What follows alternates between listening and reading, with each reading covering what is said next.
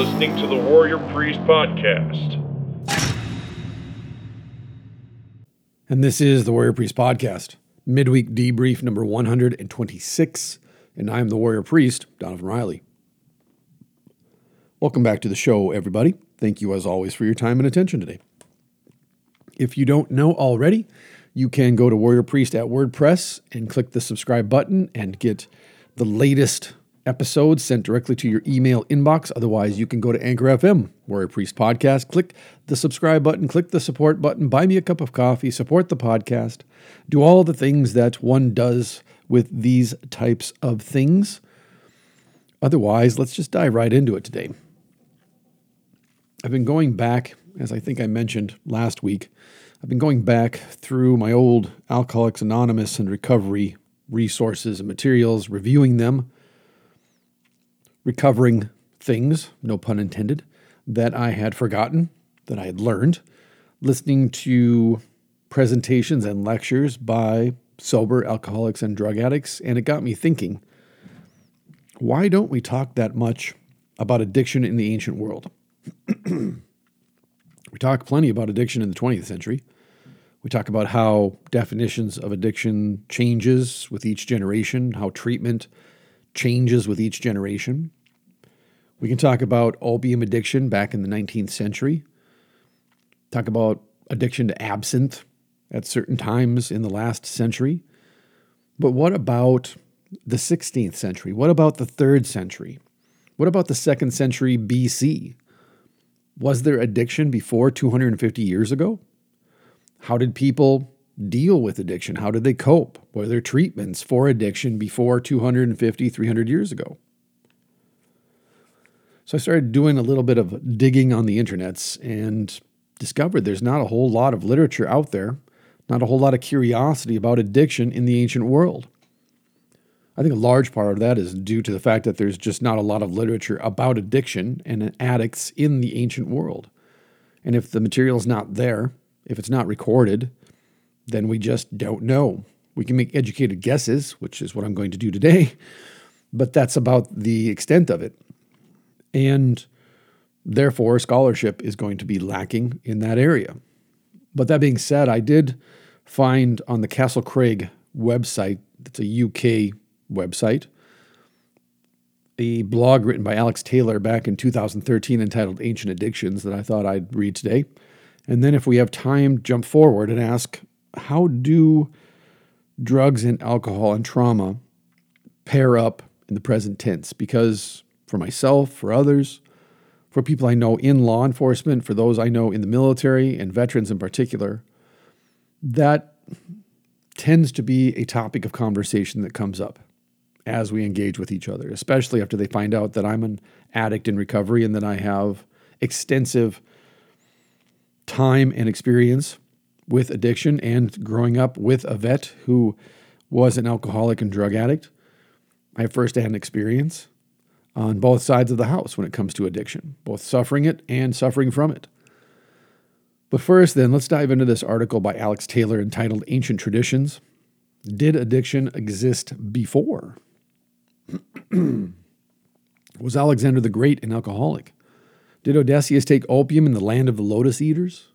Was the romance of Antony and Cleopatra an alcohol fueled orgy? And was the oracle at Delphi the world's first rehab?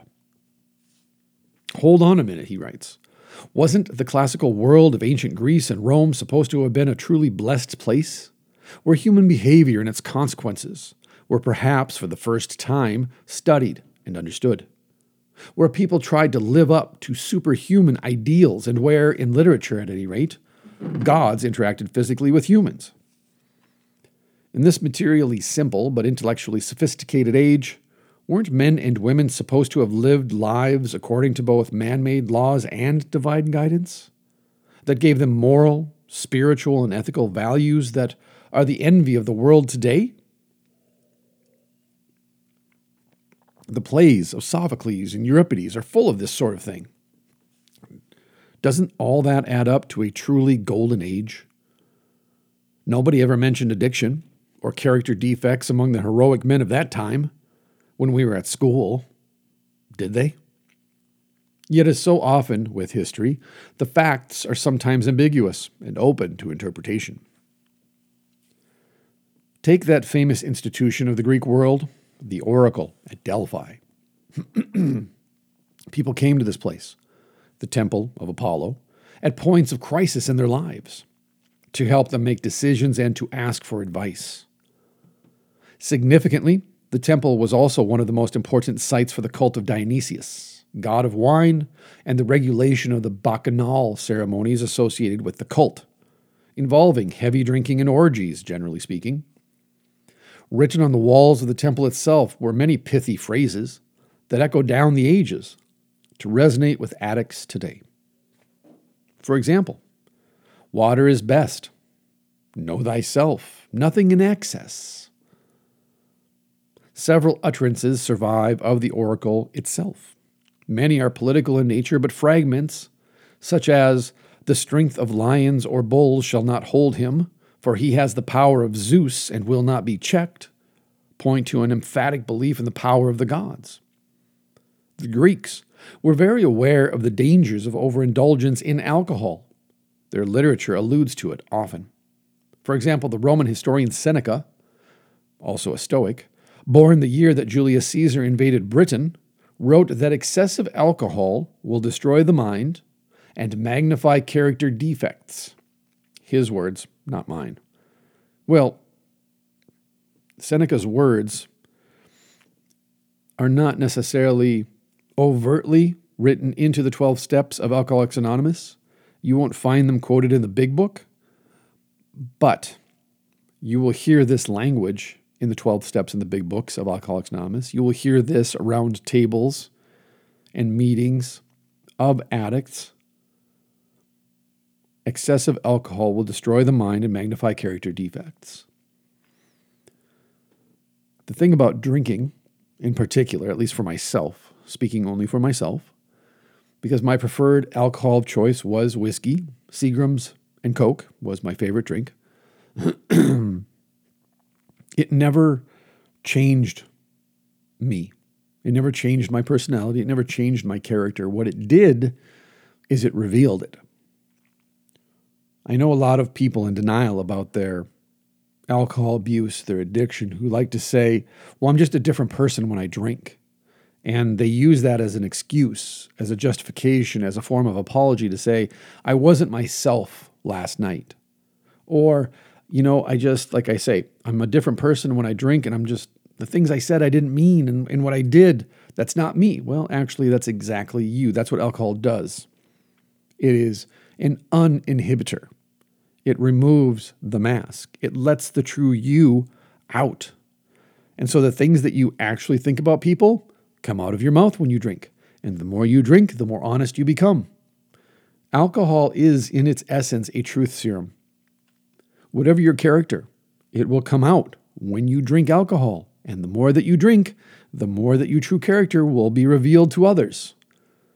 So it is an excuse, in my opinion that alcohol, in particular, makes you behave in a way that is contrary to your actual character. No. In my experience, with myself and with others, it simply lets out the demon. It simply reveals the truth of what you're thinking and what's in your heart for the world to see. And that is why when you get into recovery, there's so much shame and guilt to deal with. There's so much blame to deal with because you have to take ownership of the fact that when you drank, the real you came out and it wasn't pretty. And you're not proud of that person that other people saw. So, how do you explain to people? How do you make amends to people? How do you ask for forgiveness when you have to kind of start off with, when I drank, that is what I actually thought about you at that time when I drank and what I did to you, that's how I thought about you at that time. And I'm sorry. I was wrong.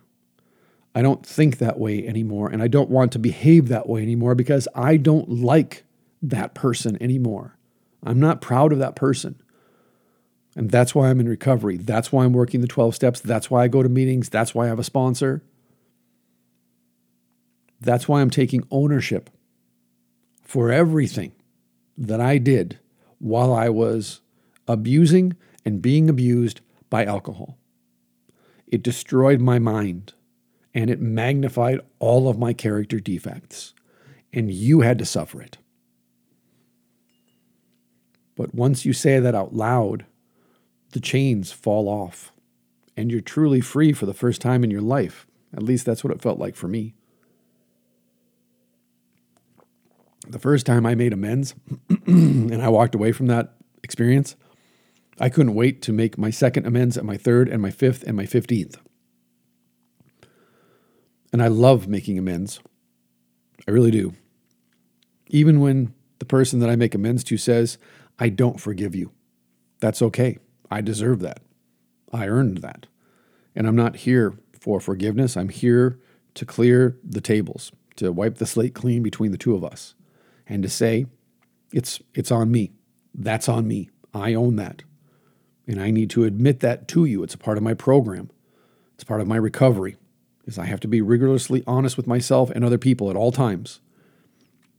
This is why I did this. This is what alcohol did to me. And so I'm sorry. but the Roman historian Seneca wrote that. So obviously he knew the effects of alcohol and alcohol abuse. Obviously, the oracle at Delphi understood the consequences of alcohol abuse and addiction. And maybe they didn't call it an addiction. Maybe they looked at it as a moral failing. It was not a virtue to get drunk. That drunken orgies and bacchanals, carnivals, festivals of the flesh were not virtuous forms of behavior and they were frowned upon. But what if you couldn't not participate? What if the call of the bacchanal was too strong? What if the wine was too good to stop drinking? What if the things that you were saying and the people that you were doing things with that were vicious and cruel and unhinged? What if you couldn't stop yourself because you didn't want to stop yourself? Because you were a slave to the drink? Isn't that addiction? It affects your work, it affects your relationships, it affects it affects you physically, mentally, emotionally. Isn't that addiction, whether it's called that or not? So he continues How tantalizing it is to wonder if the oracle at Delphi, with its control of the cult of Dionysius, god of wine, its recovery jargon slogans, and its spiritual utterances, might perhaps have offered an alcohol counseling service as well as its other functions. Could it be that we are looking at the world's first rehab? Were these the early ideas that lie behind today's well used 12 step programs? Look again at those Delphic quotes. Water is best. Isn't that step one? The power of Zeus, step two and three. Know thyself, step four. They've all carried forward, which means perhaps there is some objective truths at play here that transcend time and geography. Maybe addiction is a natural part of human nature. It's not good, but it is something that we reach out for when we struggle, when we're afflicted, when we suffer trauma, and that it's not you, and it's not your family or genetics, and it's not where your great great grandparents immigrated from.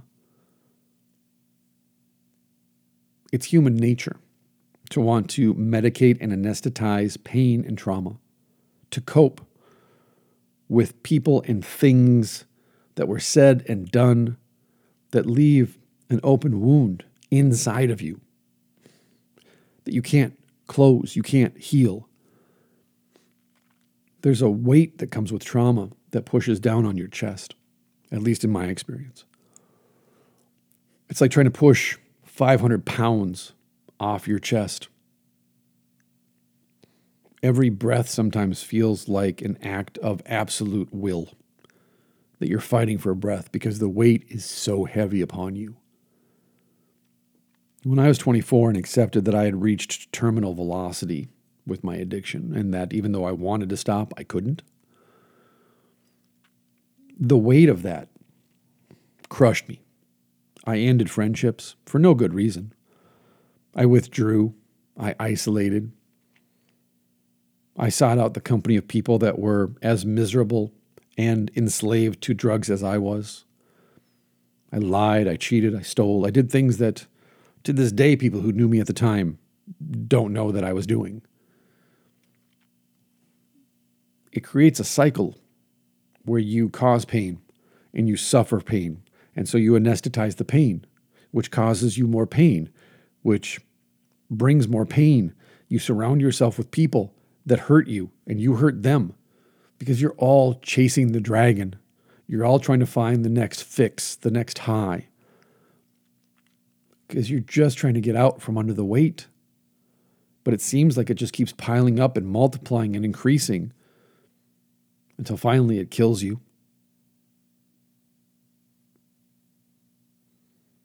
In the program, we say there's only three ways out of this crazy, in jail, or dead. And there's a fourth way, though, that you're not told about when you're in the throes of addiction. Not very often, anyways. I wasn't, which is there's a fourth option here. you could get clean and sober. it doesn't have to be doom, it doesn't have to be cataclysmic. Crazy and jail and dead are certainly options that are on the table for any addict. But what about trying to choose to live sober? Why not? You've tried everything else and it hasn't worked. So maybe it's time to acknowledge that your choices are not leading you in the right direction, that you are hurting yourself and others, and others are hurting you because they're hurting. And you've created this vicious cycle of violence and pain and trauma, which leans into addiction. Maybe find different friends. Maybe move away from where you are currently at. Find a different job. Seek out the help of counselors and other addicts who are in recovery. Why not check yourself into rehab for 90 days? Again, Everything you've tried so far has failed. So why not try the crazy, outlandish option of sobriety?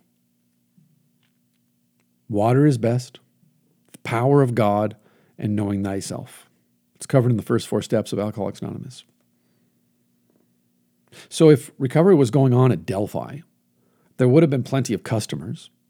Top of the celebrity A list, Alexander the Great of Macedon. Privately funded, no doubt. He is on record as having publicly insulted his mother in law at a drunken banquet, killing his close friend, Clytus, in the course of another drunken banquet. And finally, he set fire to the royal palace at Persepolis, a city he had just conquered, in the course of yet another drunken banquet. Plenty of one step, step one examples for him then. Whatever treatment he might have had seems to have failed, however, because his death at an early age from a mysterious illness bears some of the hallmarks of alcohol dependence. Or possibly he was poisoned because there was a lot of problems that people had with Alexander. They felt he had gone Persian, so to speak, gone native, abandoned his homeland. And yet, because they knew of his love for the fruit of the vine, so to speak, for the spirits, perhaps that's how they poisoned him to death.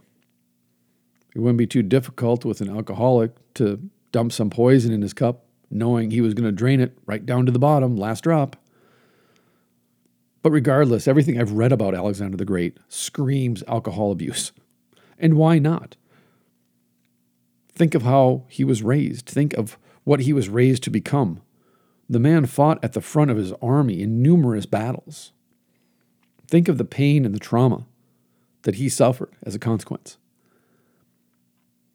The almost monomaniacal drive to reach the ocean on the other side of India.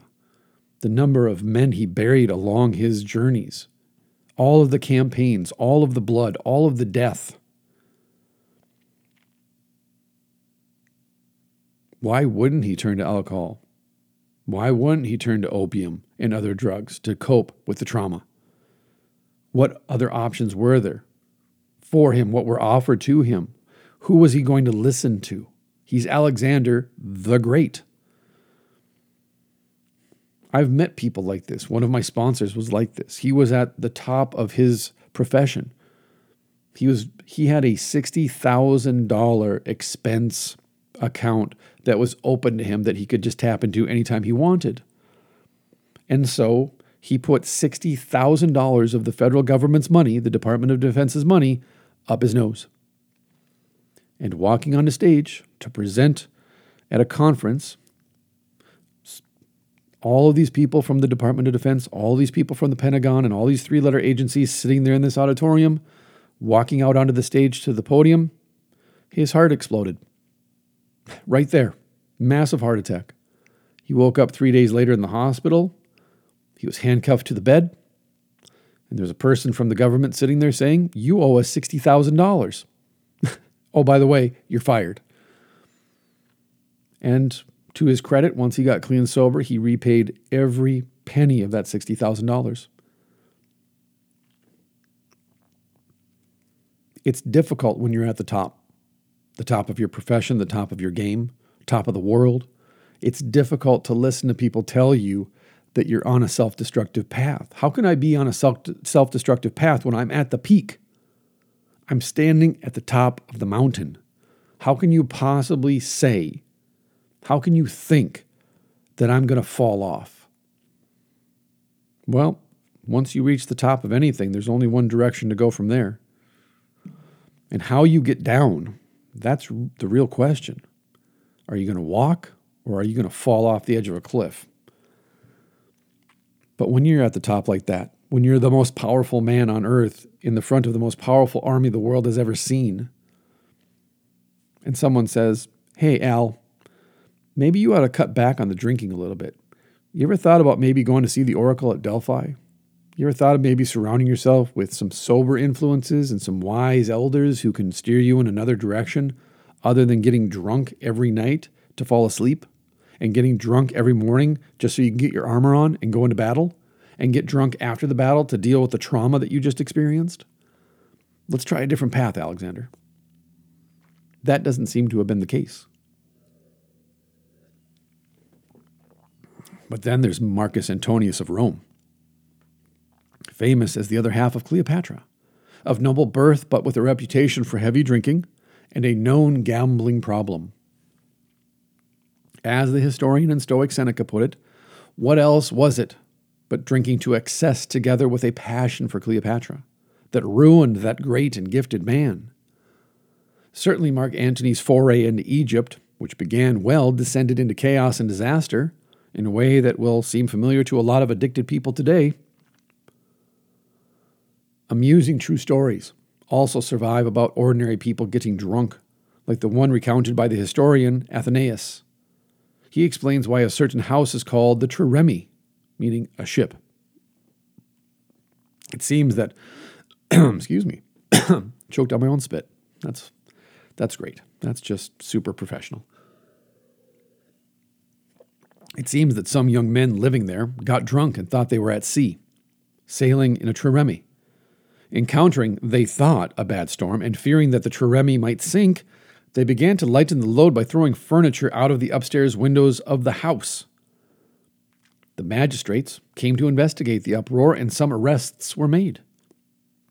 Clearly, heavy intoxication took place in the trireme, of the kind that you might easily find in any city today.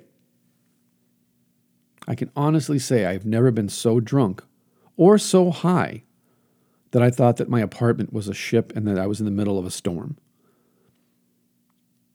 I have tripped so hard that I thought that my blanket turned into the Taj Mahal and neon spiders came out of the Taj Mahal and climbed into my ears. But I have never been so high to think that I was on a ship at sea while in my apartment. That's amazing. I can't even imagine the level of intoxication you have to reach to think that you're on a ship while inside a house. Yes, you may have a drinking problem if you think your house is a ship. Lastly, though, perhaps he should have been first. We come to Homer. Homer, whose amazing works were probably written or put together by several people about 3,000 years ago. In the Odyssey, the journey of Odysseus home from the Trojan War, we have several instances of both drunkenness and drug taking. In one example, Odysseus plies the one eyed Cyclops, Polyphemus, with strong wine until he passes out, then blinds his eye with a sharp stick, thus making him history's first blind drunk. Yeah, I see what you did there. Nice. In another episode, Odysseus' ship arrives at the land of the Lotus Eaters, and the crew get zonked out eating a plant that certainly was not a lotus. It was probably opium or cannabis, of which both are recorded as available in classical times, though their use seems to have been limited. Except for the Scythians in Alexander's army, the Scythian horsemen were famous for building what looked like a sweat lodge, but was really them hotboxing cannabis and other smokable herbs. That they, they would roll them into balls that they would then carry around in a pouch, and then they would take the ball and throw it into the fire while inside of these small pup tent like structures. And then the tent, of course, would fill with the smoke from these small balls of herbs, and they would get high as a kite before and after they went to battle. And many of the Greek soldiers then recorded this, that they saw this and joined in. So the Scythians knew about cannabis and they knew about burning it and they knew about hotboxing. So why is it strange to think that Homer or those who brought together these stories and put them all under the moniker of Homer didn't know about that as well?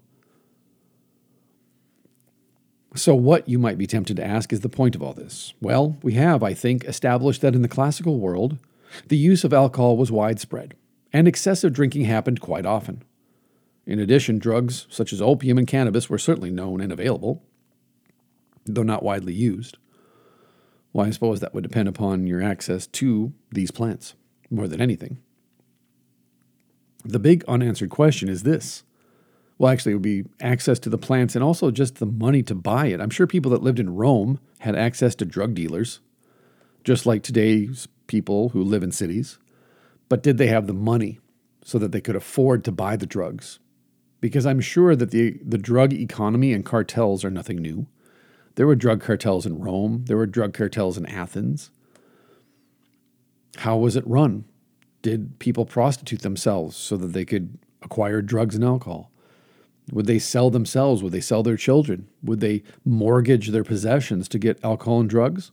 Well, human nature being what it is, I don't doubt that that was true in Rome or Athens any less than it's true today. When people are struggling and they're in pain, when life is a meat grinder of drudgery and tedium, people will find a way to anesthetize the pain. They will find a way to cope that is not healthy. So, in addition to alcohol, you had opium, you had cannabis, but the big unanswered question is this if alcohol was widely used in the ancient world and if some other drugs were also available, was serious addiction a problem? And if so, how was it treated? Again, we were there alcohol and drug dependent people wandering the streets of Athens and Rome? And what happened to them? Did any recover? We will probably never know, but perhaps the answer lies buried at Delphi. That is the end of Ancient Addictions by Alex Taylor, August 14th, 2013, posted to the castlecraig.co.uk website. I will post a link in the show notes at WordPress and also at Anchor FM when I post this uh, to the website. So, that being said, then, let's jump to the present tense. How do people deal with trauma in the present tense? How do people use and abuse alcohol and drugs in the present tense to cope with trauma? Well, let's dive into this. This is by Cindy Turner. This was written in 2017. Did you know one of the main predictors for having a substance use disorder is experiencing trauma? So here's my first. I'm going to just put this out there right now. This is a personal thing. I despise soft language. There's a great piece by George Carlin on YouTube you can watch. Just type in George Carlin soft language. I despise therapeutic language because I think it softens affliction, it softens disease, it softens trauma by trying to make it more palatable And the way that we do this is by nerfing all the edges. And we do this by nerfing the language. Shell shock, World War I. Post traumatic stress disorder, completely dehumanized, completely stripped of humanity, clinical, sterile, cold, post traumatic stress disorder. No, it's shell shock. You had a massive traumatic experience that caused your nerves and your synapses to overload and shut down.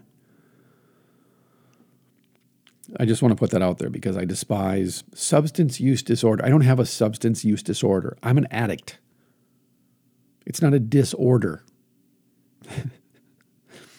I'm an addict. So, did you know? Sorry, I just had to put that out there so that if I start talking negatively or throw out little sarcastic asides, I'm not hammering on Cindy Turner's article. I think it's a good article. I just don't appreciate therapeutic language and the use of soft language to deal with, well, the harsh reality of addiction and trauma. So, that being said, back to the article. Did you know one of the main predictors for having a substance use disorder is experiencing trauma? A quick internet search yields many definitions of trauma. I think the simplest definition is this an emotional response to a terrible event. Note, I did not specify what type of event or what type of response.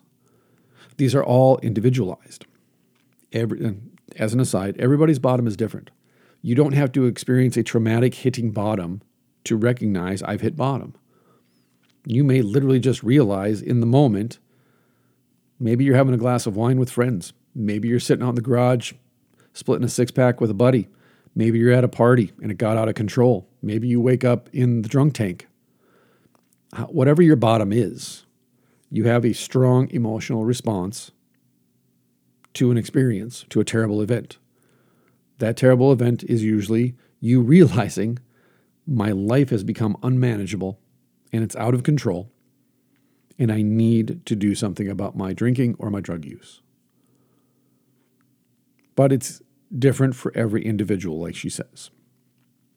So, what might be traumatic for me could have little or no impact on you. A person experiencing trauma is in the best position to define their experience based on what they are thinking, feeling, and going through. For example, when I was four, I got the belt, or a rolled up magazine, or a wooden spoon. When I was older and I did something that my father deemed to be egregiously bad, I got hit with a belt. That traumatized me and it affected me deeply to this day. Other people I know, they got the belt when they were young, didn't bother them in the least. They actually appreciated it when they got older. So when I relate that story to some people, they say, Well, I got hit with a belt too. I didn't become a drug addict. It's like, yeah, but I'm not talking about you. I'm talking about myself. Stop diminishing my experience by overlaying your experience on top of me. This isn't about you, so don't make it about you. I think that's the most difficult thing for me as an addict is when other people who are not addicts try to explain away and redefine my trauma by way of their experiences that they didn't experience as trauma. You dehumanize me. You discredit my experiences.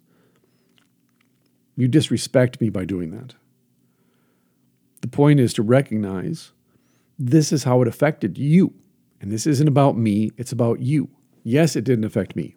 Great, good for you. But for me, it affected me deeply.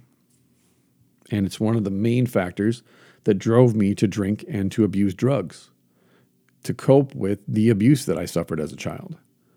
Others call it discipline. I call it abuse. Each person's experience will differ. But I think if you are not an addict, if you're not in recovery, if you don't understand where this person is coming from when they say these things, I've heard this in families where one child ended up becoming an addict and the other child did not. And they're constantly at war with each other because one says to the other, But I grew up in the same house. They're my parents too. They disciplined us the same and I didn't become an addict. So how can you say that your experience of mom and dad growing up led you to addiction or drove you to addiction or facilitated you picking up a bottle. Because each of us is different. Anybody who has more than one child recognizes this immediately. How five children can come from the same two parents and each child's personality be radically different than the other four is one of the great mysteries of my life. but there it is. My brother and I, completely different personalities, completely different people.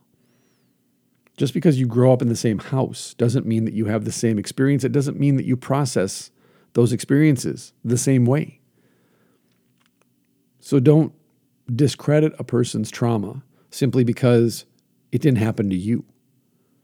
It said, thank God it didn't happen to you, and recognize this is how it played out for them. And that it's not about you, and it's not a judgment against your family per se, but rather that person who is trying to get clean and sober, hopefully, recognizes that my interactions in this home, my relationship with my parents, with my siblings, how I interfaced with the world growing up was different than you. And this is how it played out for me then once I started to drink. Maybe you didn't get into the party scene. Maybe you went in and out of house parties. It was a part of your growing up in your high school and college years, and then you left it all behind when you got out of college. For some, they never stopped.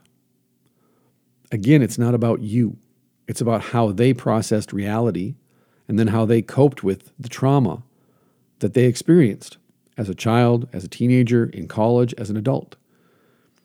But the worst thing you can do, in my opinion, is to diminish their experience by saying, well, that's not true because I didn't experience that and I didn't turn out that way. No, instead, again, just thank God and be grateful you didn't. And then ask the person that's talking to you, whether they're a sibling, a parent, a child, a friend, whoever, is there anything I can do to help?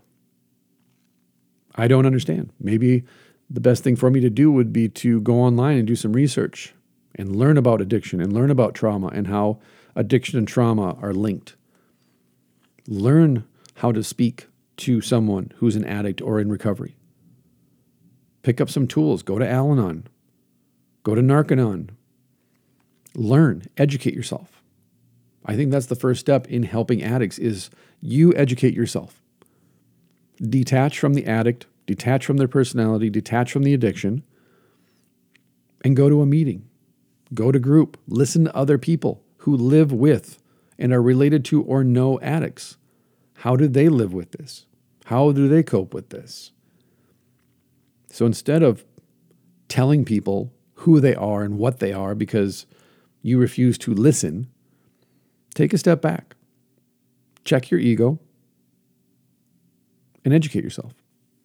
That way, you'll have that information for the rest of your life. And therefore, whenever you cross paths with an alcoholic or an addict, not only can you more easily identify that person as an addict or alcoholic, but then you can also use those tools that you've learned about through your own education to benefit yourself and the addict who's struggling or the addict who's in recovery. Because a person experiencing trauma is in the best position to define their experience based on what they are thinking, feeling, and going through active listening is one of the most important qualities when you interface with an addict. Just listen. Listen to what they're saying with their words and then look at their body language, look at their facial expressions. What are they not saying? What can't they say? What do they not know how to express in that moment? If you can listen, you'll learn a lot. So, in one survey of adolescents, Receiving treatment for substance abuse, more than 70% had a history of trauma exposure. Teens who experienced physical or sexual abuse were three times as likely to use substances than those who had not. 59% of young people with post traumatic stress develop substance use disorders. 59% of young people, 59% of teens with post traumatic stress develop substance abuse issues. Another study found that 60 to 80% of Vietnam veterans seeking PTS treatment have alcohol use issues. They tend to binge drink in response to memories of trauma. A further concern, veterans over the age of 65 who have PTS are at a higher risk of attempting suicide if they also have an alcohol use disorder and or depression. Alcohol abuse actually creates depression because it's a depressant.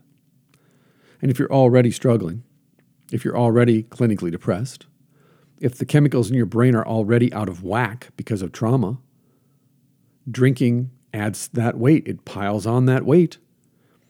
And when you're sitting there, pulled off on the side of the road out in the country, in the middle of that cornfield in your pickup truck, and you've got a loaded Glock in your glove compartment, and a bottle of wild turkey between your legs, and it's already 80% empty, and you got a baggie, a sandwich bag full of Vicodin that you're chewing on like they're Rolaids, and that weight is pushing down on you, and you're staring off above the skyline. You don't see the corn, you don't see the horizon, you just stare up at nothing. And you think to yourself, what's the point? This pain's never going to subside. This weight's never going to be lifted off of me. God obviously has abandoned me. My brothers are dead. My friends and family can't possibly understand what I'm going through. So why not eat it? Why not just put the gun in my mouth and eat the bullet? Most suicides are committed impulsively. At least that's what all the research I've read indicates. Most people decide to commit suicide and kill themselves within five to 10 minutes of that thought entering their mind. So you have a window of five to 10 minutes for those who have made up their minds that they're going to kill themselves. They do not reach out for help. They do not leave a note necessarily. Some do, not all. Every time I tried to kill myself, I didn't leave a note because I didn't care. What's the point? What am I going to do? Write a note explaining why I killed myself to people that don't understand me in the first place, which is why I'm in a corner and isolated and alone and depressed and want to kill myself? What's the point? Just end it and get out. So you sit there alone and you just drink and you pop pills and you smoke and you drink and you pop pills and you go in circles and you go in circles and you leave your phone off so no one can get a hold of you. You're not going to get distracted from your mission. It's just you and the gun and the bottle and the pills and nothingness. No future, no past. It's all been obliterated. There's just you right there in the present moment. In fact, you've probably never more, been more present for yourself in your entire life than in that actual moment. And the weight of infinity falls on you in that moment. Because you look up, and what do you see? You see infinity. You see nothing but blue or black, depending on the time of day. You see infinity, and the weight of that crushes you.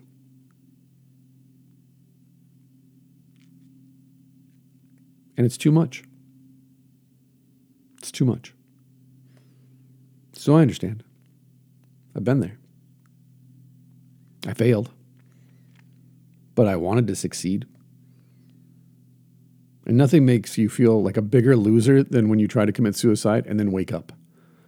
When you try to overdose and your body's like, yeah, dude, you're going to have to do way more drugs than that to kill us because we're super acclimatized to this. Nothing made me feel like a bigger loser than waking up the next morning after I tried to OD.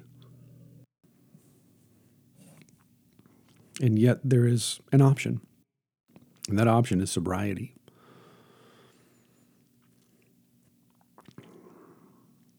When you're under all that weight, it seems like a stupid thing to say. Choose sobriety. Choose something other than what you're doing right now get help. Admit you can't walk and carry this weight, not by yourself. You got to seek out the company of other people who are going through what you've gone through.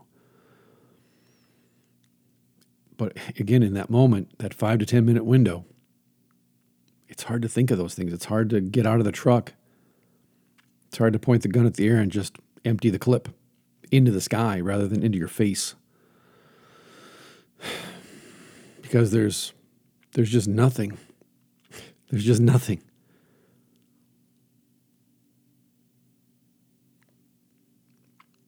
And I'm not going to say that I'm going to sit here and try and tell you what the answer is because I don't know what the answer is.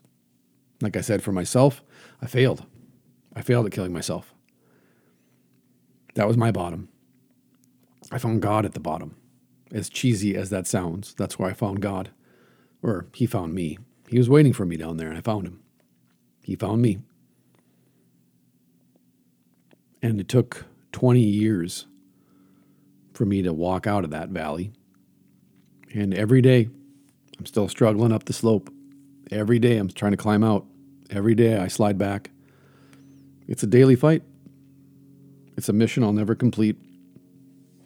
And I fail at it miserably all the time. But I get back up and I keep going because I have chosen an option sobriety. That's it.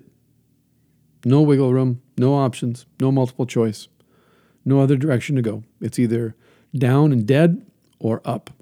That's it. And up is infinity, up is eternity. That's where I'm going. My nose is pointed true north toward eternity, toward eternal life. And once I got reoriented, once my compass was fixed, that was it.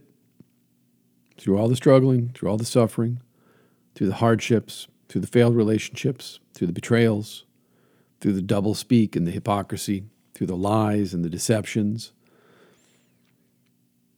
you just keep moving forward. And you make up your mind that when you were at your weakest and you hit your bottom, in my case, anyways, and you didn't die, there must be something more for you to do. There's another mission for you to go on. There's something else that you have left undone that needs to be done. And only you can do it. What I discovered once I got sober is how strong I was.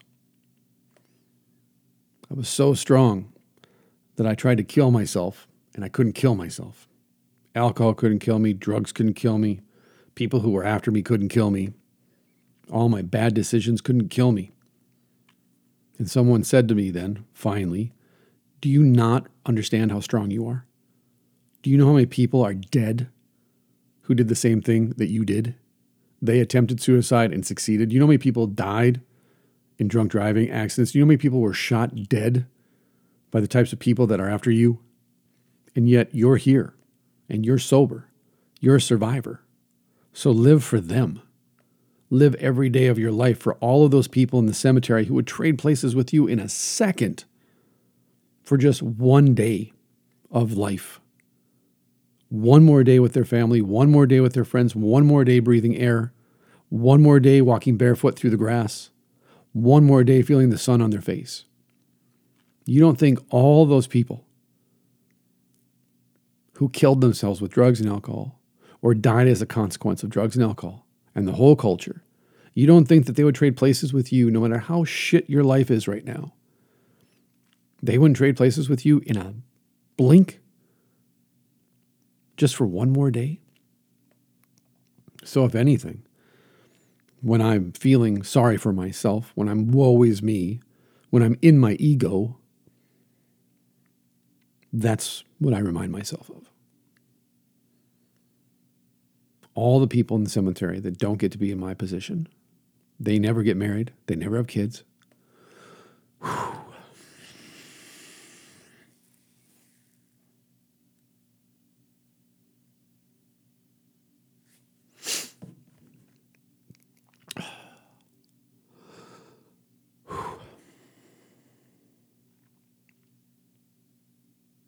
They don't get to wrestle with this stuff anymore.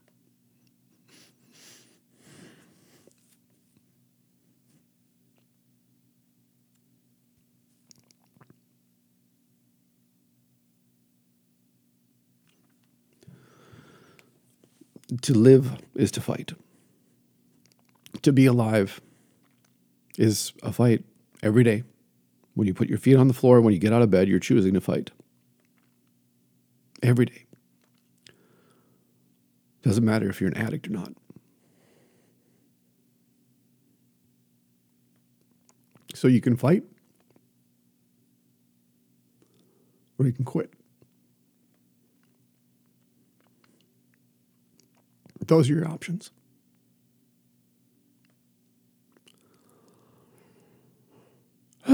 Okay. Speaking of an intense flood of emotions and traumatic reminders. After a traumatic event, she writes, a person may drink to deal with anxiety, depression, irritability. Typically, alcohol initially seems to relieve these symptoms. When we experience a traumatic event, the brain releases endorphins that help numb the physical and emotional pain of the event. This is our body naturally helping us cope. It's also why I'm addicted to jujitsu and Muay Thai. You didn't honestly think I'd make an entire episode without referencing jujitsu and Muay Thai, did you?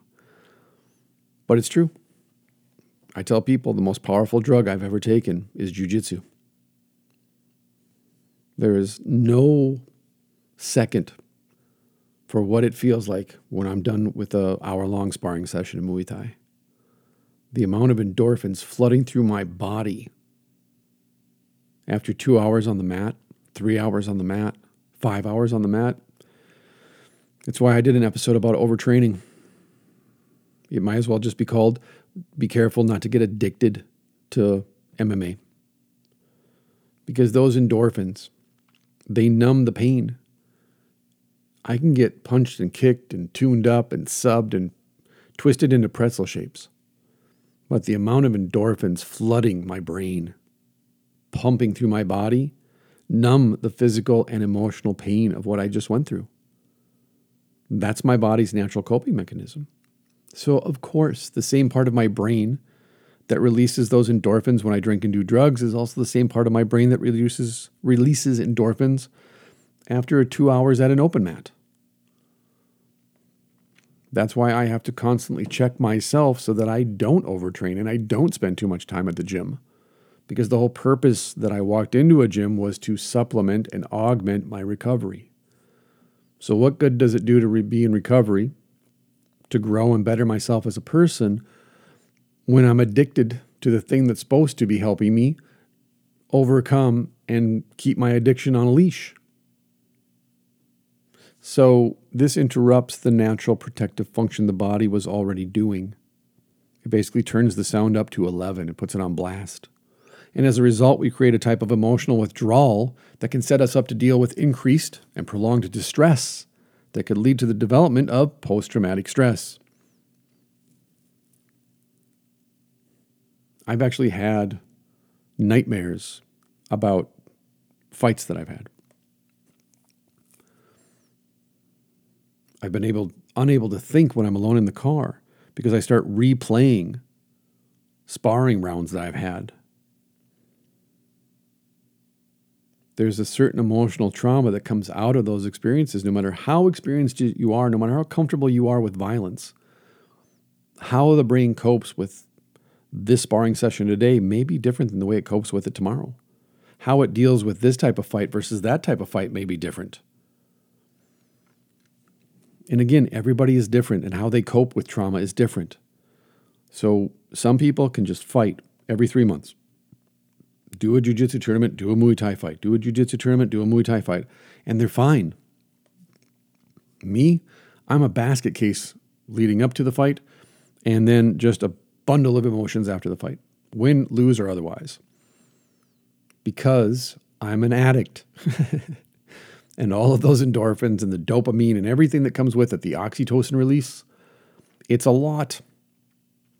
And I love it because it reminds me of the quote unquote good old days. But I also hate it because it reminds me of the quote unquote good old days. And I don't want to get addicted to that feeling and I don't want to start chasing fights at 51 years old because that is a absolute law of diminishing returns type of pursuit. But I have to put barriers around myself to protect myself from that because I recognize that I have habits. I recognize that I have a certain type of personality that lends itself to addictive choices. So I have to put a fence around myself at all times with everything and everyone that I interact with. Otherwise, it's very easy for me to justify what I'm doing because I'm so good at this point of justifying to myself how I'm taking care of my addiction that I can even use that as a justification to engage in addictive behavior again. There's no one as deceptive as an addict, and there's no one an addict can deceive more easily and quickly than him or herself. That's why Johnny Cash sings, I keep a close watch on this heart of mine, because he knows better. He knows his heart. He knows if June isn't in the vicinity, he's going to go hunting. He knows that. So, drinking often can contribute to PTS symptoms and increase irritability, depression, and feeling off guard. So, some drink to deal with insomnia that results from anxiety, anticipating nightmares, and circular thinking. Last week, I woke up at 3:30 in the morning because the dogs had to go outside, and my brain decided, "Hey, since we're awake, let's just worry about everything that's going to happen 5 hours from now, and let's just figure it out right now." I didn't want to be awake. I prayed that the Lord would put me to sleep.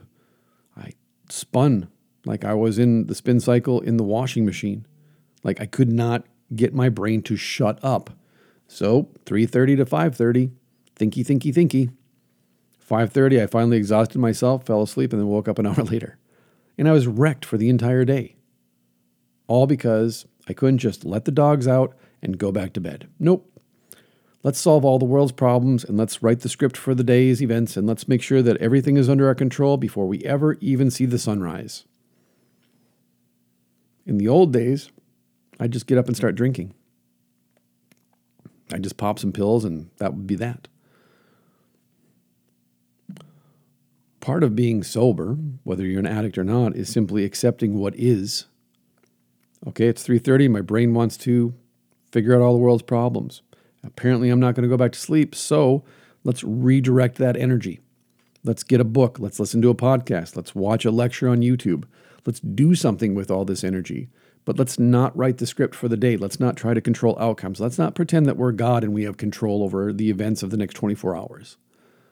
Instead, let's redirect that energy towards something positive. Get up and have some tea, green tea. Do some push ups. Meditate.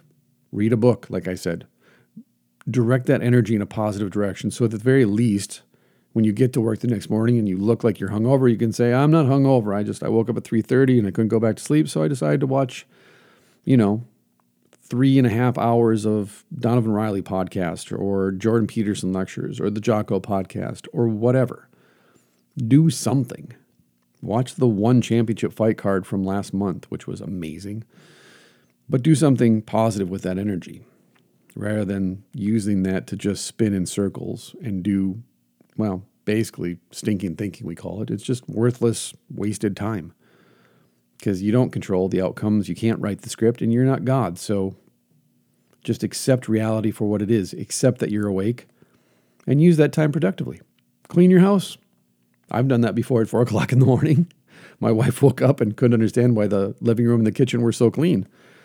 I had a lot of nervous energy and I thought, eh, why not? And so drinking can make us less effective when we use it to cope with those emotions, with those anxieties, because you're not allowing yourself to effectively deal with the trauma in a safe, healthy setting. And as she points out, with a trained professional. Call your sponsor. Go to a meeting first thing in the morning. Find a meeting that starts at 5:30 or 6:30 or 7:30 and hit it. Go get it. Because people who use substances may be less able to cope with a traumatic event. They have increased difficulty with emotional and behavioral regulation. See again all this soft language. We have trouble controlling ourselves is what it comes down to. We got to put a leash on ourselves. We got to stay inside the fence because we have difficulty with boundaries. We're we have difficulty saying no to the thoughts in our head. When the little man that lives in my head rent free and screams lies at me all day long really gets going, it's hard to ignore. And so it's hard to shut him up. And it takes an awful lot of willpower sometimes to just say, Shut up. I'm not listening. You're a liar.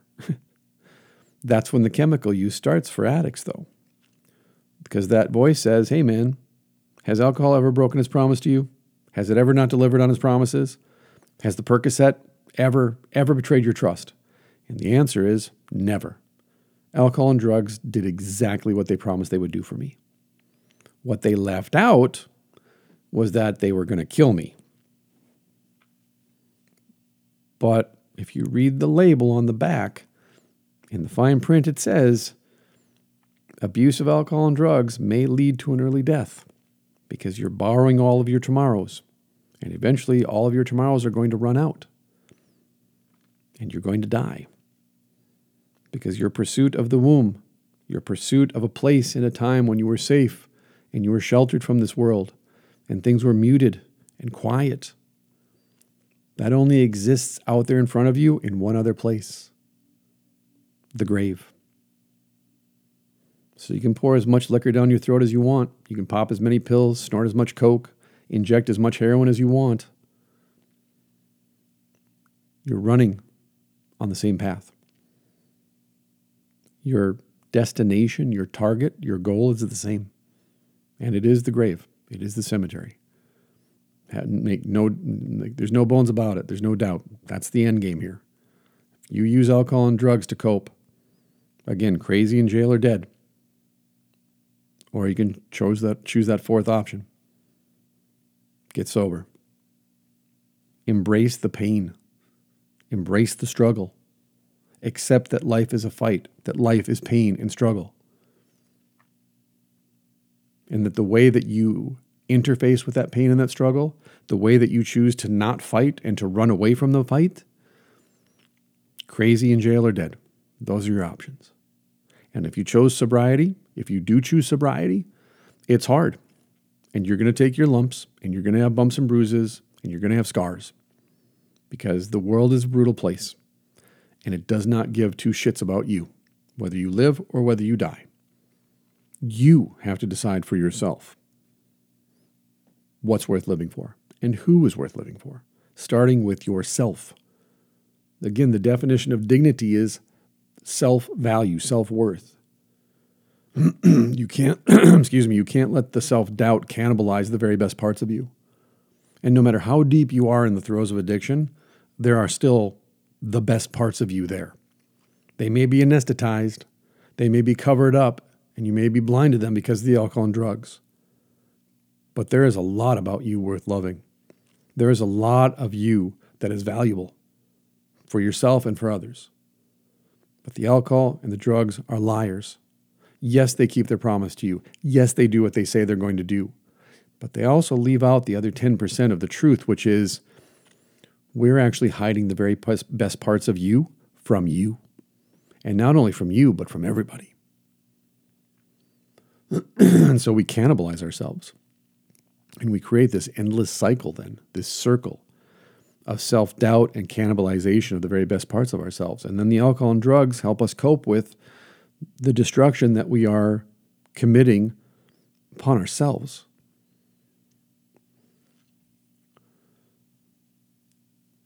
So, if you are struggling, reach out, go to a meeting, contact a therapist or a counselor, check yourself into rehab, choose the fourth option choose sobriety. Hit me up in my DMs. Again, I'm not always quick to answer. Do not text me on Facebook. I never check my messages on Facebook. I just don't. I'm hardly ever on Facebook. But if you DM me on Instagram, I'll do my best to respond to you. I don't know if anything I said in the last hour and four minutes made any sense whatsoever to anybody listening because again, I'm going through all this stuff again. I'm going through all the old resources and materials I have, listening to presenters again, really chewing on this stuff seriously again. And part of it is listening to other people who are newly sober talk about their experience. And again, me being reminded of how exciting it was to be in that pink cloud when I first got sober and how easy it is to treat sobriety like it's just another job that has to get done today. So, if I made any sense whatsoever, if anything I read or talked about made any sense, thank you. Thank you for listening, and I hope it helps. Again, I can't tell you how to get clean and sober. I can't show you a roadmap. I can't give you the answer that's definitive. All I can say to you is it gets better. It does. I promise you that. It does get better. But it gets better in the midst of the struggle and the fight. It doesn't get better in the sense that you don't struggle and fight. It doesn't get better in the sense that life is just roses and unicorns and all that stuff. It's not. It's a fight every day, and the world is a brutal, unforgiving place.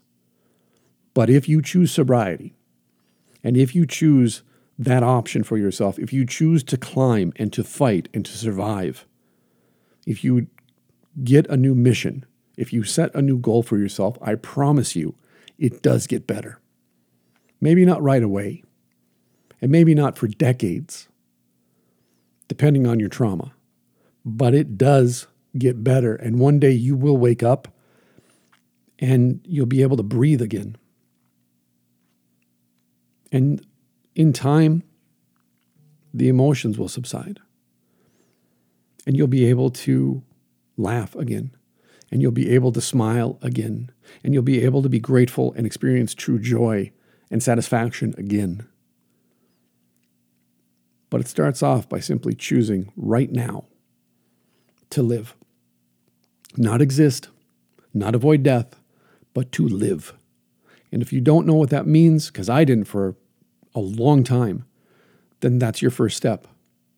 Your first step is admitting you have a problem and seeking help and asking, How do I live sober? And you do that by asking other alcoholics and drug addicts who are in recovery. And they'll walk with you and they'll share with you and they'll help you along the way. They'll sit with you in the ditch and they'll carry you out of the ditch. And they'll walk with you on the path because we're all on this path together. Remember that. All right, Space Monkeys. I'll talk to you again real soon. Peace.